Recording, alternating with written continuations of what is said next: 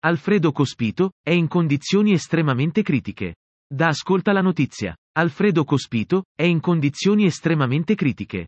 Lo ha reso noto il suo legale, Flavio Rossi Albertini, spiegando che le condizioni esatte, le apprenderò lunedì mattina quando farò accesso in ospedale, per il momento posso dire solo quanto mi è stato riferito.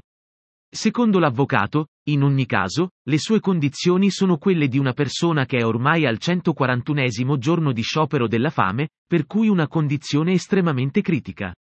Si naviga a vista. Non sappiamo, di giorno in giorno, quali potrebbero essere le novità.